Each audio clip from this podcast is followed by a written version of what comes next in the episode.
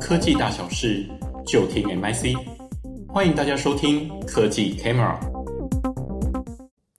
各位听众，大家好，欢迎收听新创微开箱，我是主持人唐维。新创微开箱是一个分享资策会 NIC 对国际科技新创研究的节目。在这个节目中，我们会用10分钟左右的时间来跟各位分享一家我们觉得值得关注的科技新创企业。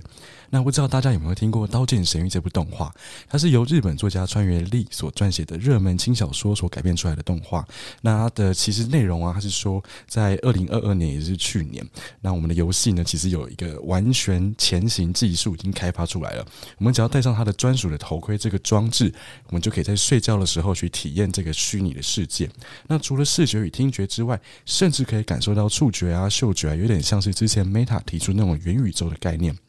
所以其实去年大家一直在期待，会不会是2022年我们就可以玩到这样的游戏？但是很可惜，今年已经2023年了，那看来我们离这个技术还有一点点的距离。但也不用太失望，我们今天要介绍的公司呢，就是可以提供模拟真实触觉的解决方案的游戏新创，叫做 OWO Games。 那我们今天也邀请到奇亚来跟我们聊聊 VR 游戏发展的现况。奇亚你好。主持人，各位听众，大家好，我是奇亚。奇亚，你有没有看过《刀剑神域》？我很好奇，你对有没有哪一个片段是比较有印象的？有，其实就像刚刚主持人提到，《刀剑神域》在去年讨论度蛮高的，就是搭上了元宇宙的这个热潮。那其实我觉得这部作品蛮有趣的地方在于它的故事设定，像它其实是2002年就开始连载的漫画，那预计在当时的20年后，也就是2022年。很早欸。没错，它就很早就开始发想这个概念。结果20年后我们还是没有实现这件事情。没想象中的快。是。它的背景就是提到说，民众可以透过佩戴这个 Never Gear 这个装置，来以完全潜行的方式进入到虚拟世界。那除了像刚刚主持人提到的这种嗅觉啊、味觉跟触觉等等感官的感受，其实我发现他有提到说，虚拟世界的玩家其实还会有肚子饿或想睡觉这样的反应。哦，对，我看到那个时候，我都每次都在想说，怎么可能我在里面吃蛋糕，我真的会感觉有饱足感。对。那他也蛮特别提到是，如果因为你们是在睡觉中佩戴这个装置，那它其实会发送一个讯号来阻断你大脑向各个肌肉下达指令的运动的这个讯号，所以让你真实世界的本体不会受到影响。剧情中也有提到，如果玩家在游戏中死亡，其实你真实界的本体就会受到这个高频率微波电流破坏你的脑部，让大家没有办法醒过来。对，我那时候看到你介绍这家公司的时候，我就想到这一幕，我想说，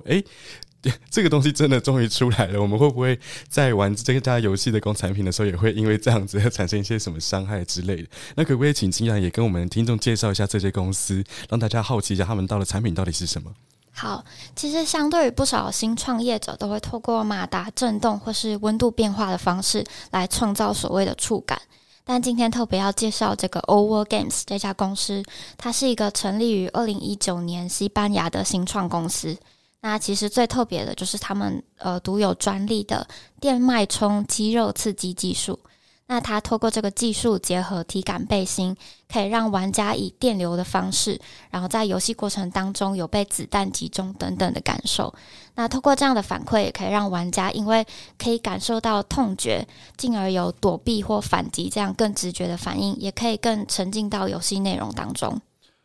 对，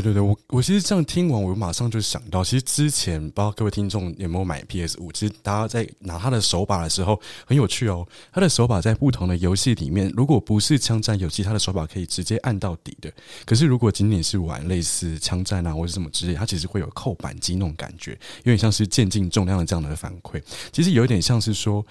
这个手把是使用者主动的反馈。那这家 OWO Games 提出的这个产品呢，有点像是我们跟游戏内容互动的时候的被动的反馈。其实你这样发展下去，搞不好真的明年后年真的会有这种比较更完全前行技术的这种游戏的出现。那其实我也有点好奇，因为我们之前看在这些相关的 VR 的游戏啊，或是一些体感的游戏里面，它身上的装备其实都很重，而且甚至是一个很大的一个安全帽。那我不知道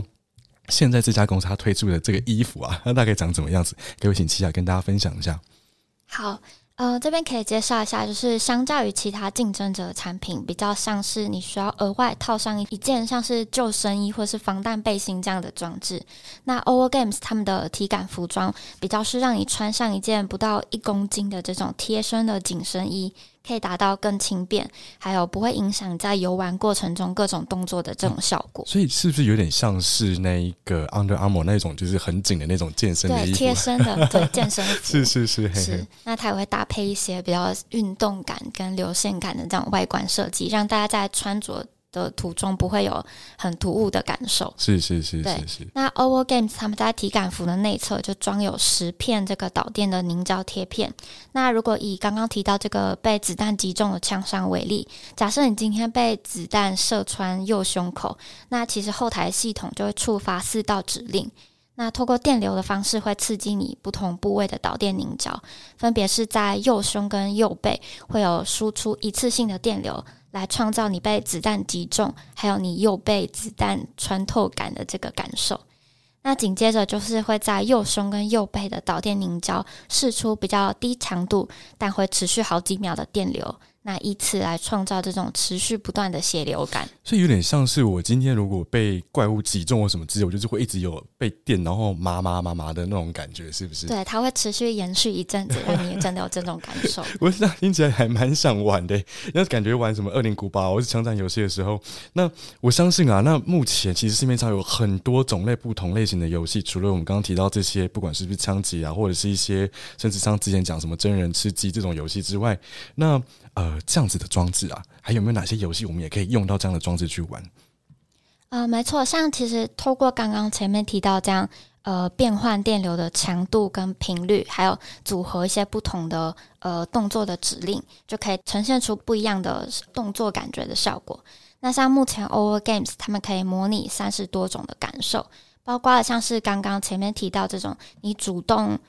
创造的感受，例如我们主动要握紧某个物体，或是你在射击的时候发射枪的时候会有后坐力，或是你今天要推挡物体它会产生一个阻力感。